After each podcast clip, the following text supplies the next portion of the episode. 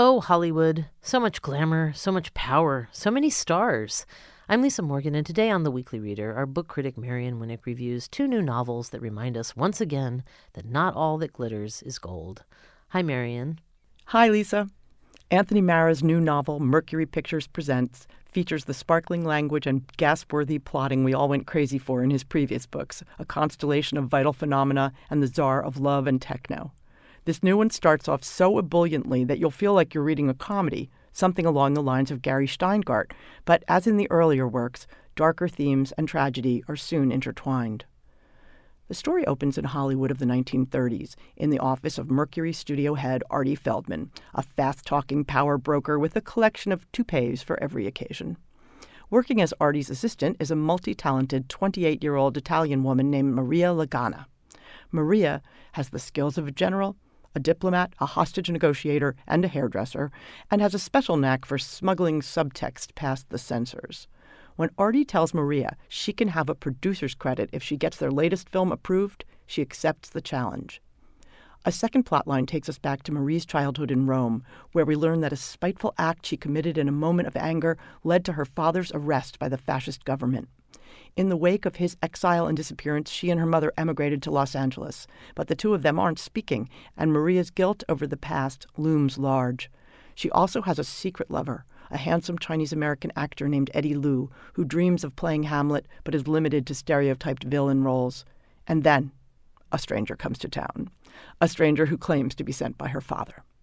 As big as history, as small as the missing half of a ripped passport photo, even the saddest moments of Mercury Pictures shine with love for the world. World War II Hollywood also makes an appearance in Jonathan Coe's Mr. Wilder and Me. As her own daughters prepare to leave home, Calista Frangopoulou, born in Athens, now living in Britain, thinks of the backpacking trip she took at 21 to the United States. A friend she made on her way west invited her along to a dinner in Hollywood arranged by her father. As it turned out, their companions were Billy Wilder, who owned the restaurant, his wife Audrey, his writing partner Iz Diamond, and Iz's wife. Though the girls were wildly underdressed and totally out of their depth, though the friend absconded halfway through the meal and the Wilders had to have the drunken Calista sleep on their couch, she made such a good impression that she was brought on to be the interpreter when they went to film in Greece the following year, then continued on during shooting in Germany and France. Mr. Wilder and Me is rooted in extensive research about Wilder's life and the making of the movie Fedora, including the recollections of someone who actually lived a version of this experience. And yet, it reads like a magical fairy tale.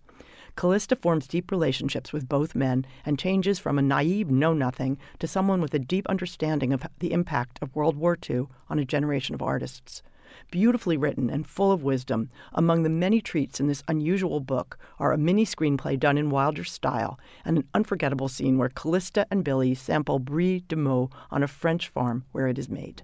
The books are Mercury Pictures Presents by Anthony Marra and Mr. Wilder and Me by Jonathan Coe. You can find more information about these titles and our podcast at WYPR.org, on the WYPR app, or wherever you get your podcasts. The Weekly Reader podcast is made possible by the Ivy Bookshop. For The Weekly Reader, I'm Lisa Morgan. And I'm Marion Winik.